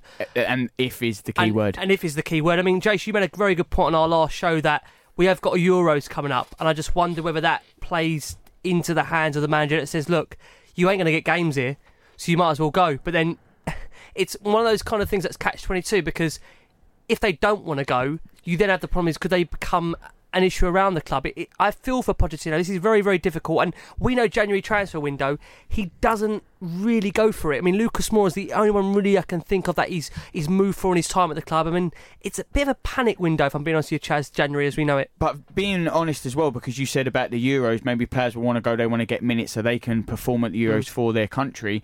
When you have got the Euros, it becomes a very difficult summer window because players are off on international duty and it's very hard That's to get it. deals over the line. So maybe that might force their hand in January. I think the other thing, anyway, with the with the Euros coming up, the players that we're talking about. I mean, if Christian Eriksen doesn't play for us for the rest of the season, Denmark are not going to leave him out their squad. If to- Toby Alderweireld and Jan Vertonghen will still go with Belgium Mm. Exactly. in, the, in the things, whether they play or not. Danny Rose, maybe that's a question mark. Danny Rose is slightly different. Um, I hope, um, but uh, no, I, I, but it, it's to try and be creative. In, you know, it's, it's like I said, if we know Eriksen's going to leave on a free at the end of the season, however painful that is, give him the free in January. Say Yeah. to Madrid or whatever, look. We know you're not going to pay the 60 million. Do you want him? You can have him now for free, and at least we bring closure. And there's no more questions about. Eriksen in press Surely conferences and the even say- uncertainty it brings. Or send him there on loan for six months. And, Couldn't they and, even you get know, f- five million? We know he's out of contract, but get him now in January. Just we, we only want five million. I don't. Even, Well, I think they can but- get him for that. But even if it's not, even if, like I said, you gave him away for free, it brings closure. It takes a player that doesn't want to be there away from the club. Yep. There's no more distractions that it causes, and just just get on with it. So Get in! Marcus Edwards, the boy. Come on! He's just scored his first goal it's, going to do to them what Gnabry did to us. away us. at the Emirates. You love to see it, Marcus Edwards. Unbelievably, Mini Messi. Uh, Arsenal are one 0 down to Vitória. Uh, Great news for Spurs on the Spurs fan show because Arsenal are uh, are losing in Europe in that lesser European trophy, the Europa League. Well, we said it wasn't going great for Spurs. They won Oh, five what 0 this. night. They won five 0 this week, and now maybe their North London neighbours aren't doing so well, and all the drama can come from there. We're talking the positive vibes of the players and the team news, and looking towards the that Positive Liverpool vibes game. have just gone up, mate. on the, on the, we're talking about the Liverpool game on the weekend. Josh, save me. Love sport. You are listening to the Spurs fan show with me, Charlie Hawkins, on Love Sport Radio. I'm joined by Last Word on Spurs, Ricky Sacks. Uh, I've lost my trailer thought completely. John Wenham and Jason McGovern. We're talking everything where the game is concerned. The big game, though, it is on the weekend against Liverpool. Let's quickly talk about uh, Vitória scoring. And I know uh, we were just having that conversation, uh, John, because you're absolutely loving it, uh, because Marcus Edwards has uh, scored the goal, a former Spurs man. You, you know you know him quite well. John, can you tell us a little bit about him? Yeah, really exciting, diminutive sort of number 10 player, can also play on the right wing. He's got trickery, skill, composure, finishing, absolutely every attribute to go to the very top level. And actually, I had a really sad moment when I was watching England the other night when I saw. Um, I saw Mason Mount come onto the pitch and I saw Jaden Sancho come onto the pitch at the same time. And he was in that same England age category group and they were considered the three best young players coming through in the country. And it was really sad to see those two get to that top pinnacle level where I believe Marcus should be based on his ability. Um, but yeah, look, tonight's going to be massive for him. I'm absolutely delighted. He's, he's born and raised in Winchmore Hill, uh, you know, so I'm really, really pleased for Marcus. And uh, it was a lovely finish as well. So go on the boy. Lovely finish, former Spurs man uh, scoring at the Emirates against Arsenal. We would have loved that, and so would the Spurs fans because it sent you three very, very happy in the studio. We'll keep you across that one. But like we said, positive pu- uh, performance this week, and it's just getting better and better, Jace. It doesn't beat Naeem's goal, though, does it? That's, that's still the best ex-Spur goal. the ex-Spurs goal. Look, well, let's turn our attention to the Premier League on the weekend just very quickly. We're going to do a bigger section on it later. It is Liverpool. It is a huge, huge game. Before we do team selection and preview and predictions, coming out after that game, have your expectations changed at all after that 5-0 victory? Yeah, massively. I, I, I now feel that we have turned the corner. I said this earlier on. People were saying it's only Red Star Belgrade, but it was more the performance and, and the passion from the players. I saw a really positive performance with no negativity around. Uh, it was great to see some of the players that came off the bench even back involved, like Sir Eric Dier. Uh, Juan Foyth, I believe, came on towards the end of the game as well. So I, I was really pleased, and uh, my expectations have changed, and I expect we will get something on the weekend. Well, the expectations have changed, and I'm delighted to say we have had a call into the studio this time from Anthony Costa. Anthony, thank you so much for joining us tonight and giving us a little bit of your time. The expectations have changed in the studio. It's Liverpool on the weekend. It was a 5 five star performance in the five week. Are you feeling just as upbeat? No. no. Why no, not? No, no, no, no. Let's, let, uh, listen, listen. Uh, We, we done well. We played well.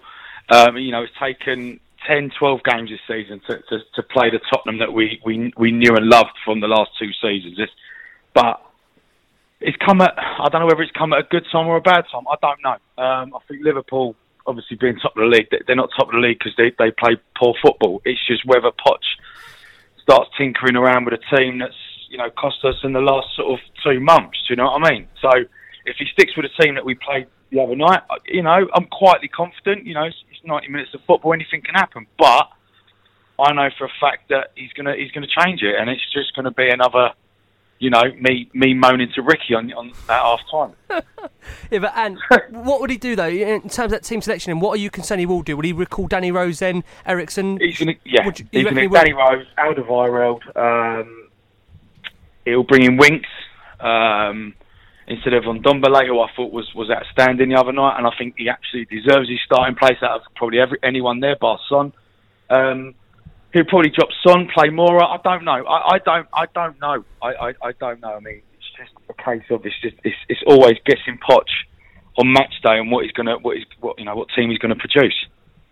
All I know is whatever team he picks, it will be the wrong one for most people. So you know that that's that's the way it is, isn't it? What do you reckon, Andrew? Do you want to just stick with the same eleven, and that's the most key thing you reckon? Stick with that. You got 11? Mm.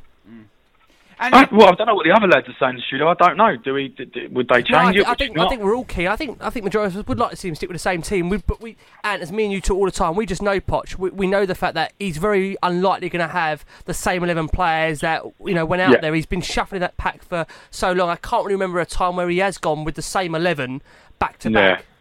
yeah, exactly. And I think you know you got to sometimes question Poch's subs, uh, Poch's tactics sometimes, um, and I think it, it looks sometimes as an outsider looking in that he don't like players having a consistent run. I don't know what it is. I, I really don't. I, you know, Sonny obviously played an out, outstanding the other night, and it, and I'm thinking to myself, is he going to start on Sunday? Mm, yeah, that's fair. where he should be the first name on the sheet, al- along with Ndombele. Do you know what I mean? So I think Sonny definitely will because he he went off early, didn't he? So you wouldn't take him off on hat either. I definitely don't think he will. You but don't I know what you mean. He, he says all that, and then then he comes out with, "Oh, this player weren't ready, and this player's not ready," and it's just like, well. What are you? What are we doing, Poch? You know, just play your strongest team. We're against the top of the league on, uh, you know, on Sunday, and I hope it ain't a cricket score, man. I really don't. Do you think, Owen? Are you lot, are you a bit more confident than what you were last week? Because when we spoke last week, you were you were down. No, no, no, no. Listen, I'm just, I- I'm just one. I, I know I'm you're a realist. I mean, you're a realist. I know you are. You won't, you realist, won't, you won't you get know, carried I- you away know, by one game. I'm not going to get carried. As I said to you, I'm not going to get carried away by one game. Yeah, yeah, we played well. Yeah, we deserved the win. Um, are we going to beat Liverpool? Probably not. But I, I don't. I want us to go out there fighting and not, and not and not you know be a bottle job. Anthony, when you hear players like Vertonghen say, "Oh, the confidence has come flooding back. We're up for this," do you believe that, or you just No. don't buy? You don't buy into it at all? I don't. But no, I, unfortunately, mate, I don't. I, I, why has it taken two and a half months for the confidence to already be up?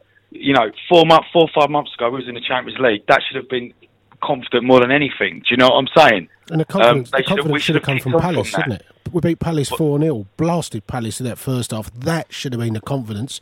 Three days later, we go to Olympiacos, and it was, Yeah, exactly. was horrendous performance out there. It, it, it, well, you just answered. The, do, do you know what I'm saying? You know, you beat one team four 0 and, and and then beat, beat a you know an average Greek side. No disrespect, but we should have beaten them.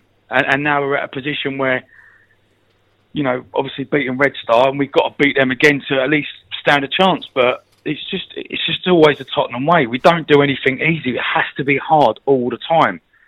You know, and I think going coming back from that Champions League, it should have been confidence should have been up, mate. And and it's not been great football. Let's call it straight. You know, it's been quite disappointing, but you just got to grin and bear it and hope and hope on Sunday we turn up and and you know we give them a, at least a good game of football where if we lose by the odd goal, you can go, do you know what we tried, rather than getting beat, you know, four, five nil. You know, I'm not saying we will, but it's you know, it's Tottenham, is it? And I was painting a picture earlier because there is a glorious chance on the weekend. Spurs haven't won an away game since January. Liverpool haven't lost at home in the league for two years. You can Yeah. avenge that European Cup final defeat. That run has to end sometime. Liverpool haven't been. They're, they're at the top of the table. They haven't looked as good as last year. Why not Yeah. Spurs? We haven't won at Anfield for many a year, mate. So, you know, Sunday ain't going to change much. But even an average Liverpool side back in the day, you know, so we've never been. It's never been a good ground for us. Like, obviously Stamford Bridge was all them years until we beat them, you know, last year. But again, it's always these top sides that Spurs go there, and we just we just crumble. I mean, this season, and obviously the two top sides we have played away. We drew at Arsenal and we drew at Manchester City. Um, and on the Olympiacos one, I mean, Bayern just got past them 3 2 on, on, on Wednesday, Tuesday night. Um, and Yeah. they have a very good home record. So I'm a little bit less less critical than yourself. Um, but Why is that? I, I don't know. I just think the performances have not been too bad. Too bad. I mean, uh, results wise, I mean, I, I look at Arsenal, Man City away. Would I take draws in Yeah, both of those should- we should have beaten Arsenal though. We should have beat- we should have beaten Arsenal. Man City- But Yeah, history tells me that when they Lacazette scored that goal just before half time, I was saying to everyone, if you want to make some money, lump on this lot to beat us now. Because I've seen it happen so many times before where we Yeah. concede that vital goal just before half time and the game spins on that. Uh, and we actually held out and got a draw that day. Um, I, think we'll, we'll surprise people on Sunday. I'm going for, for a draw myself. Okay. Oh, listen. I, I, listen. I wish I had your confidence, man. Uh, You know, give me a bit of that. You know, but you know, I, I'm, I'm just as I said, as Ricky said, I'm a realist, and I think, you know, first half hour when we was one 0 up at Bayern Munich, who would have thought they were going to come back and beat us? You know, seven two.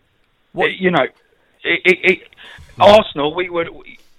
It was two. You know, we was one 0 up, two one, two one up, and then I thought, this is Spurs. We have. It's just simple football. You know, when Danny Rose could have had that chance just to clear that clear his lines before half time. Again, we, we, we stumble. Again, we crumble. And it's like, don't they learn? What do they do on the training pitch? Don't they learn about after their mistakes? You know, it's just it's just frustrating. It really, really is, man. I'm sorry. I just have to. It's a little bit of a rant. I apologise. You know. what I do know, if Ant's calling me at half time against Liverpool, something's going wrong. Or we could be 6 7 up. Ant, what do you reckon? If you were 6 7 up? Yeah, yeah, you yeah, know. definitely, yeah, and, and yeah, and I, yeah, and I'm and, I, and I'm in Westlife, yeah. wicked. and, uh, let, us What's- get, go on. Go on. No, I'm No, just going to say, let's get a score prediction from you for the weekend then.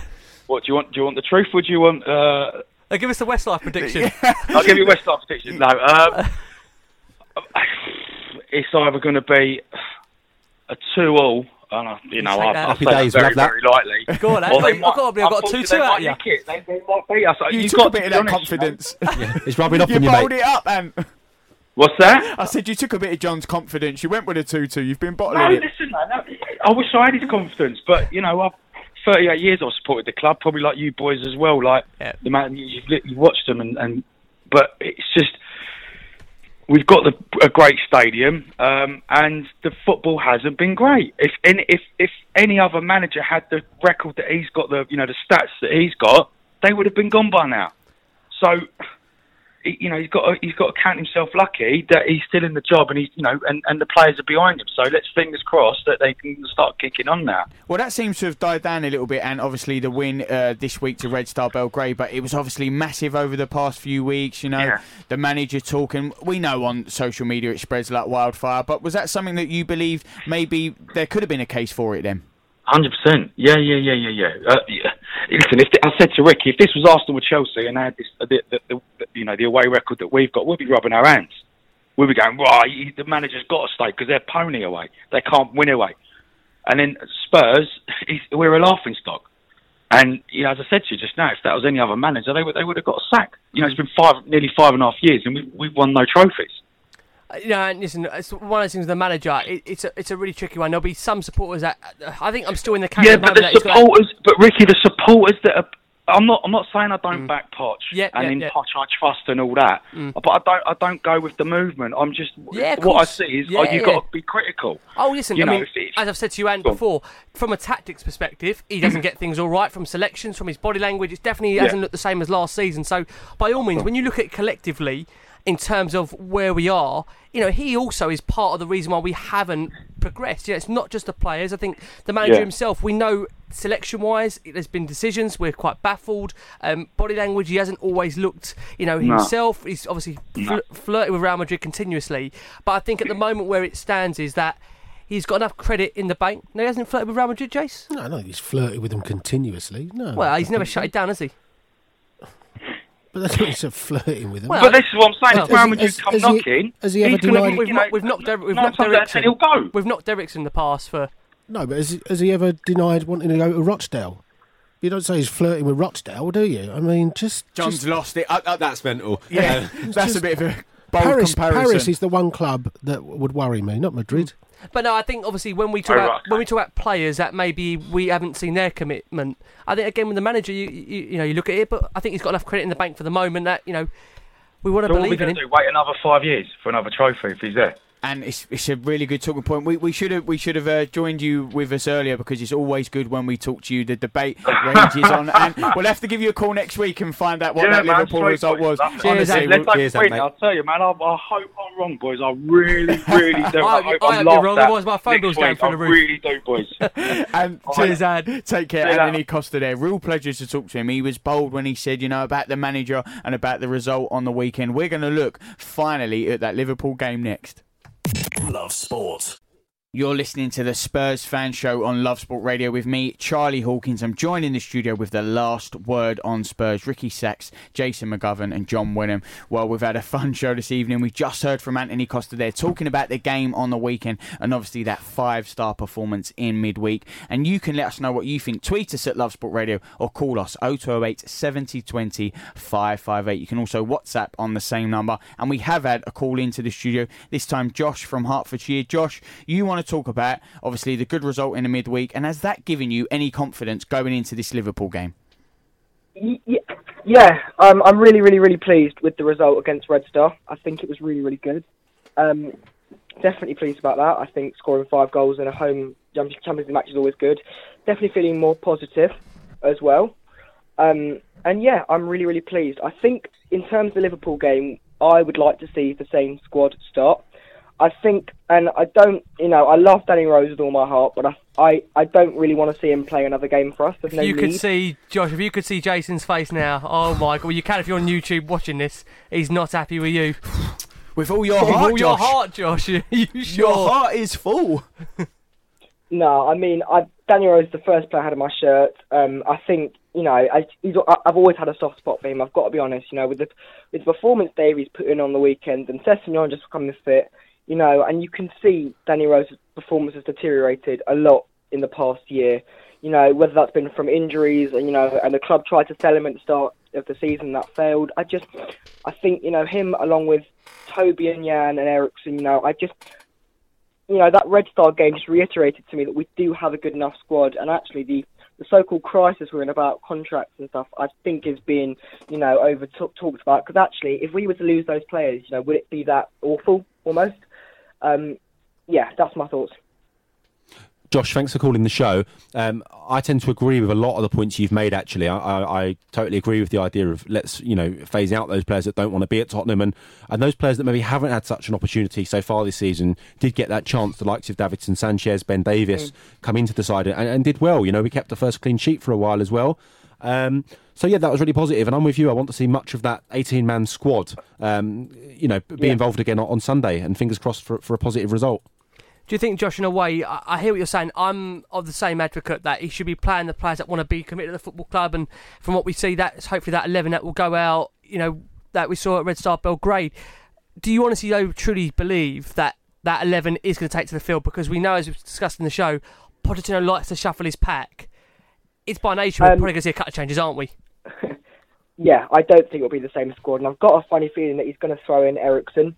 I just feel like um, I don't know. He always has a tendency to play Eriksen in these big games, doesn't he? And as good as Eriksen is, you know, I I'd much rather see Dele Alli or even Lo Celso play if he's fit rather than Eriksen, just because we know the saga of what's going on. And I completely agree with, with what was said before. The fact, you know, they don't come out with an agenda against the club. It's just, you know, you can see the performance has deteriorated from potentially all the players who are either wanting to leave or have low contracts. And I just, I think you know I don't as much as I love Eriksen again. I just think that you know is he re- is it really worth playing him over somebody who you know would love to play for the club on the shirt as Dele Alli and Lo Celso? I just I think you know I'd rather an unconfident Alli than potentially Eriksen who has his mind and heart elsewhere. Yeah, it's a really good point, Josh. Thank you for calling into the studio tonight. We're going to talk about the points raised. And John, like he said, he really agrees with you. But we have had another call into the studio. This time it is tradition. Calling from Edmonton, it is Adrian's corner. Adrian, a real pleasure to have you join us once again. You want to talk a little bit about the formation, don't you? Yeah, uh, the old desk of Dele, Eriksen, Son, and Kane was brilliant, and it worked really well on a 4 2 3 1 because you had Rose and uh, Kyle Walker bombing on. What I liked about Wednesday's game was the fact that the 4 2 3 1 meant that Lamela and Son could stay wide and put and stay more pushed up and give and Kane and then uh, Dele could then sort of interchange. You know, if they did that against Liverpool, Dele would obviously have to help out uh, Sissoko and Dembele and drop back deeper than Kane. You know, I don't know what your thoughts are on that. Also, uh, my, the only person I'd played is Aurier. I mean, I don't think he's fit to wear a Spurs shirt. He's a kamikaze player, you know. When I watch Aurier play, I see no reason why they shouldn't relax the gun licensing laws in their country.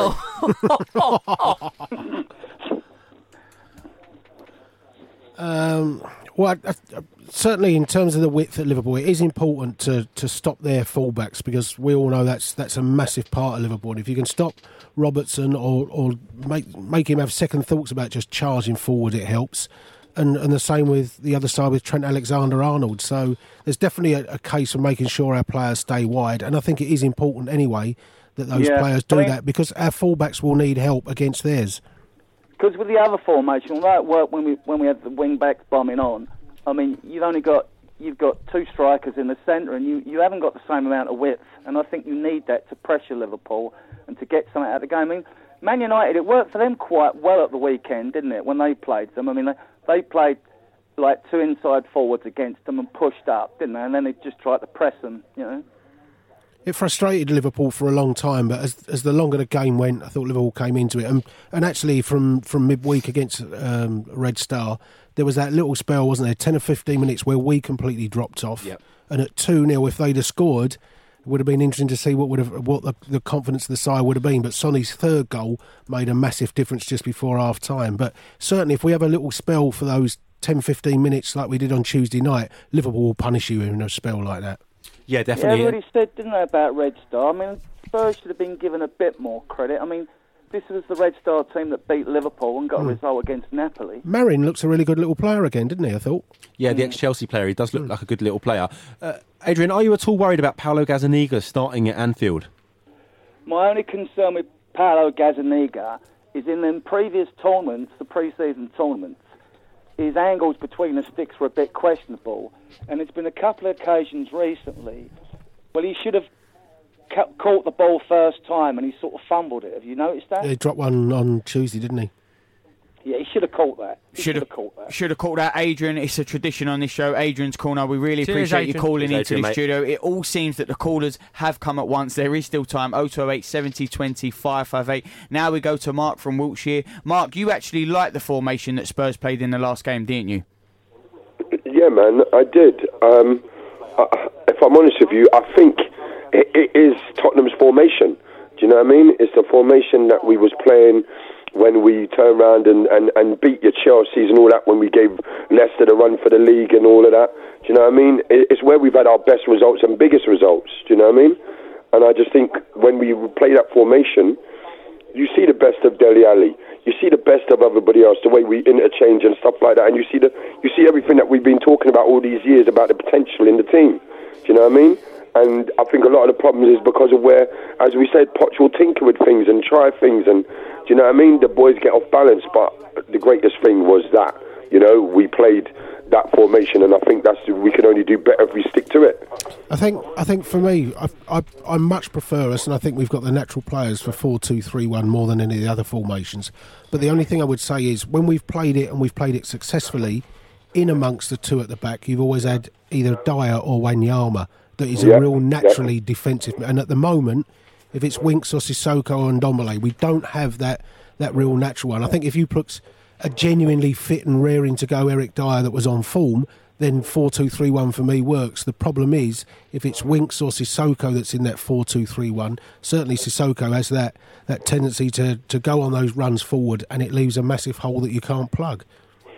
Yeah, I, I understand what you're saying, but I just think with the fact of the way, like you said, the way Dier played it, I think that would be a lot to do with the coaching and what his job would to be to yep. do.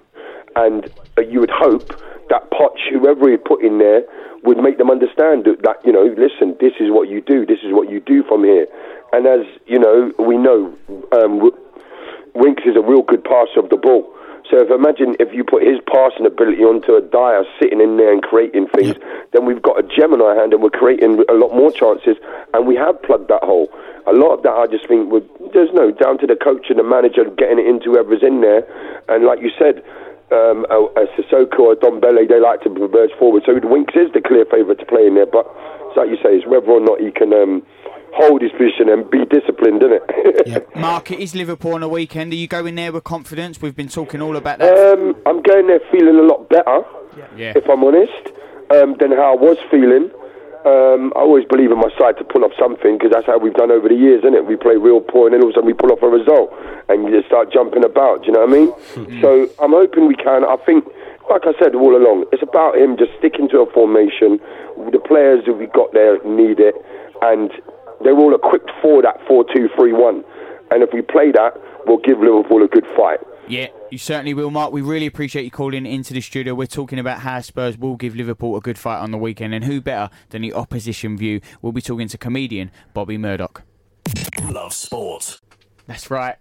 Ricky loved it. It is time for the opposition view. You're listening to the Spurs Fan Show on Love Sport Radio with me, Charlie Hawkins. I'm joined in the studio with the last word on Spurs, Ricky Sacks, Jason McGovern, and John Wenham. It is the opposition view. Let's do a proper preview of the game. We have been speaking all evening of the formation and will the manager change the lineup? So we have done a preview of sorts. It's huge. It's Anfield. It's a massive game, Rick. Where do we begin?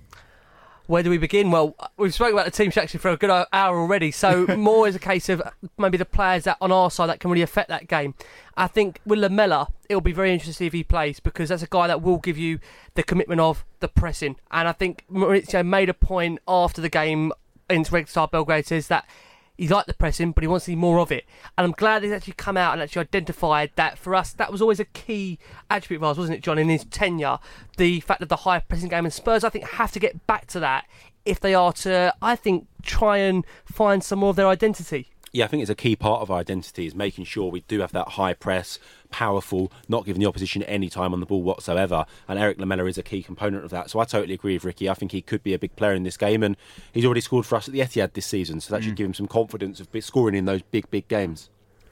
Yeah, and a little bit of game craft you have to have up there. You know, their two fullbacks are exactly. huge, so it's it's learning where you can make tactical fouls so that you don't get too much momentum through them. Because I mean, Robertson is an absolutely fantastic fullback, best in the league by a long way. He was what what Danny Rose was years ago, wasn't he? Mm. It's fantastic. I love watching Andy Robertson and the pace and power that he brings, and his delivery of crossing is excellent. So if you're not going to stop the service to him, you've got to make sure there's the the sneaky shirt pulls and things so that he doesn't get that that head first going on that we, we know that he can do. Well, Jay said he enjoys watching Robertson, one of the best fullbacks in the lead. Someone who's going to know more about the Liverpool perspective. I'm delighted to say we are now joined by Bobby Murdoch, comedian. Bobby, thank you so much for giving you uh, for giving us, sorry, a little bit of your time. A massive game on the weekend. Spurs Liverpool. What are your thoughts ahead of this one?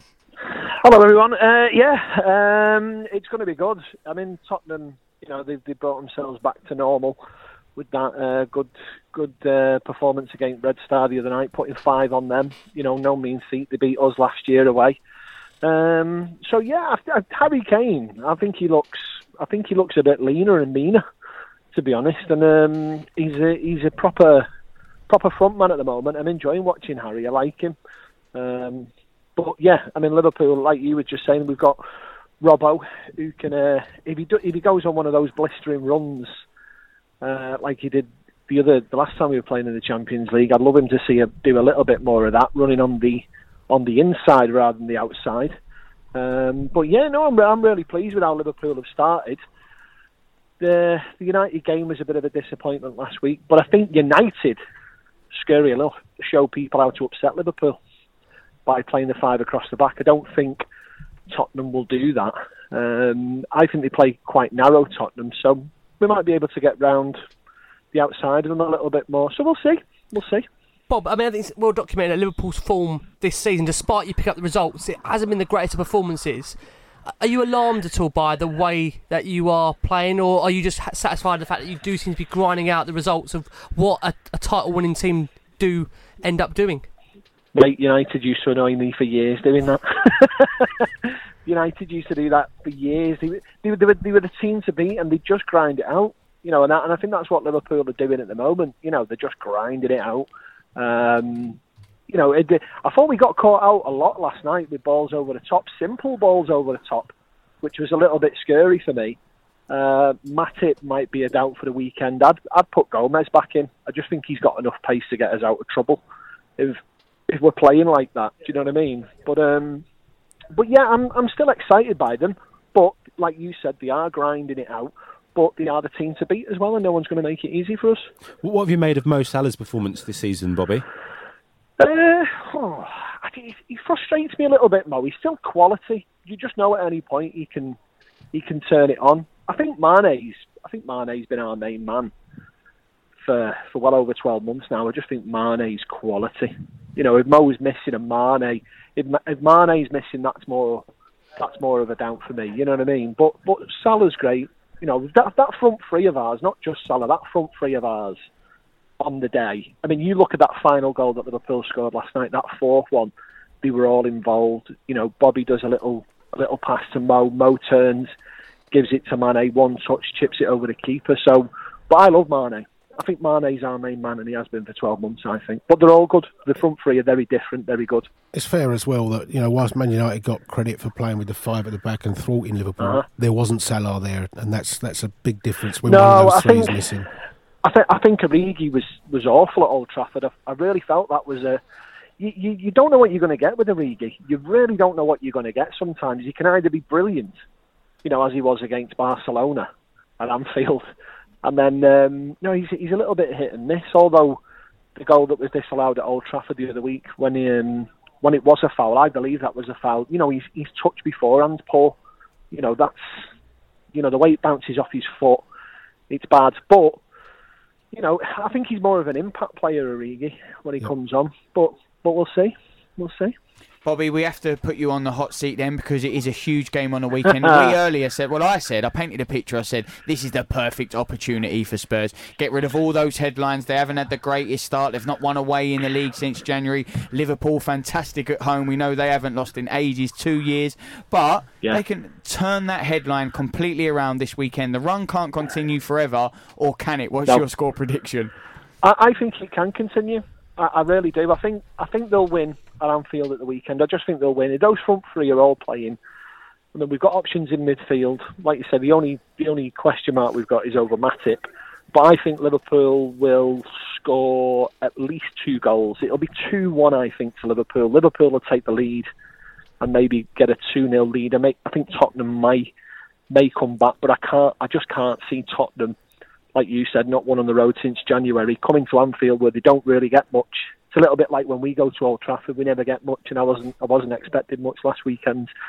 Um, so I think it'll be two one Liverpool, Two one. Liverpool. And I'd have Ma- I'd have Mane to get both goals. To be honest. Well, there you go. The double prediction. Bobby, really appreciate you coming on. Bobby Murdoch there, stand up comedian. Always good to hear from Bobby. He says 2 1, but he did say Spurs can hurt Liverpool in the game last night. Balls over the top. Could Spurs have seen this, Ricky, and maybe take advantage of it? Possibly. I mean, I know Tottenham. I might be wrong. Five at the back. We saw Pochettino get absolutely slated for it recently. So I, I, I mean, not to listen to fans' opinion, but I don't see Spurs playing five at the back. I, as we've said for a majority of the show, we want to see him keep with those players that pretty much deserved it. You know, in that Red Star Belgrade game, they they were dominant throughout, and I think it's important to keep a winning team together. I think that's always been the case with Tottenham. We've seen it before that when you're on a winning run, why change it? It's worked for that for, for that game. Keep with the same team. I mean, all I will say is Lucas Moura likes to go up at Anfield, and he's a big game goal scorer, so that's one to consider. But it's just whether you do interrupt Sonny's form. Harry Kane's form. Dele Alli for me, I think I want to keep playing Alli. I think he's getting back into some form of a rhythm now. Um, so I think I'm quietly confident we're going to get a point up there. And if you said that to me a week ago, I would be very, you know, I wouldn't have had it. But I've just got a feeling that Liverpool haven't been, you know, at the top of their game. They're sitting, sitting top of the league. They're grinding out the results. But I've just got a sneaky feeling Sneaky Spurs feeling. are going to get a point. 1 1? 2 2. 2 2. John, I turn my attention to you. How would it play out and what is your score prediction? Uh, I'm going for a 2 2 as well. I think it'll be our third big 2 2 of the season, going along with those results at Arsenal and Manchester City. I felt like we did turn a corner on Tuesday night. I've seen uh, improvement in the morale around the club and, and, a, and a really positive performance. And I think actually our key player on the day is going to be Ndombele. I think he might be the one that can pick out a pass over Matip if he's not fully up to it, or over Van Dijk, who this season hasn't been at the heights he was last year. So I'm going to go for Ndombele to be our star man in a 2 2 draw for Tottenham. Jace? 2 0 Liverpool. There's the Ooh, I should have gone to Jace first. Just quickly though, if it is the two-two, you do get a point because Jace is predicting a Liverpool win, and we will come back to that. I know it's not, you know, it won't break the headline. we won't break the headlines of you know Spurs still haven't won away in the league in January, but it's against Liverpool. It is Yeah, at exactly. Anfield. Yeah. This goes away to silencing the doubters of Spurs season as well, doesn't it? Picking up a point there, surely. I think as well, what will I think take a look from it will be the manner of the performance. If Spurs go there and they are fighting, committed, and go there with real energy and desire, I think you would have. I'm not saying. I, listen, I don't want to lose any game, but you can maybe take it a little bit more than you would with going there with a gutless, spineless display. I think if we see a Tottenham team that are passionate, you know, go there, fight for the shirt. I think John, we've been calling for that a lot, haven't we? Just Yeah, see that belief in in in you know in what you're playing for and the manager, then it's going to be tough. Football, you never know. Well, it's going to be really tough according to Jace. Two 0 you just can't see it at all, Jace. It's, it's because I need to be convinced hmm. that we've turned a corner rather than beating Red Star 5 0. It's, it's not putting down the, the result. It's a tough place, as you say. You even We said that, didn't you, last week? It wasn't these results. It yeah, was it's- these two it's- games it's coming up. The away games, and and like I say, I mean, I, I'd love it. I wouldn't want it to happen, but it'd be nice to see Liverpool take the lead and us really show some character rather than dropping those heads like we've seen at Brighton. And it, it's just happened too much this season for me to sit there with real belief. I know we got the draw at Manchester City, but if we let Liverpool have 35 shots and have two ourselves, we won't be drawing that game. You know, that that was a. A fr- and we almost lost that in the last seconds, but you know, fair enough. We got the result there, but I think you know, like I say, I need to be convinced. I need to see it with my own eyes first to really believe we've turned that corner. Well, either way, Spurs will they turn the corner or not? Is there light at the end of the tunnel? Can they break their away hoodoo? Can they end Liverpool's glorious run at home? Either way, we'll be here every Thursday, seven to nine, on the Spurs Fan Show. With last word on Spurs to discuss it all and the fallout from games. And as always, you can join us. But it is Spurs and Liverpool on the weekend, and next week's reaction will be here. Thanks for downloading this podcast from Love Sport Radio. For more, go to lovesportradio.com for all the latest podcasts, news, and views. Or for more, follow us at Love Sport Radio on Twitter.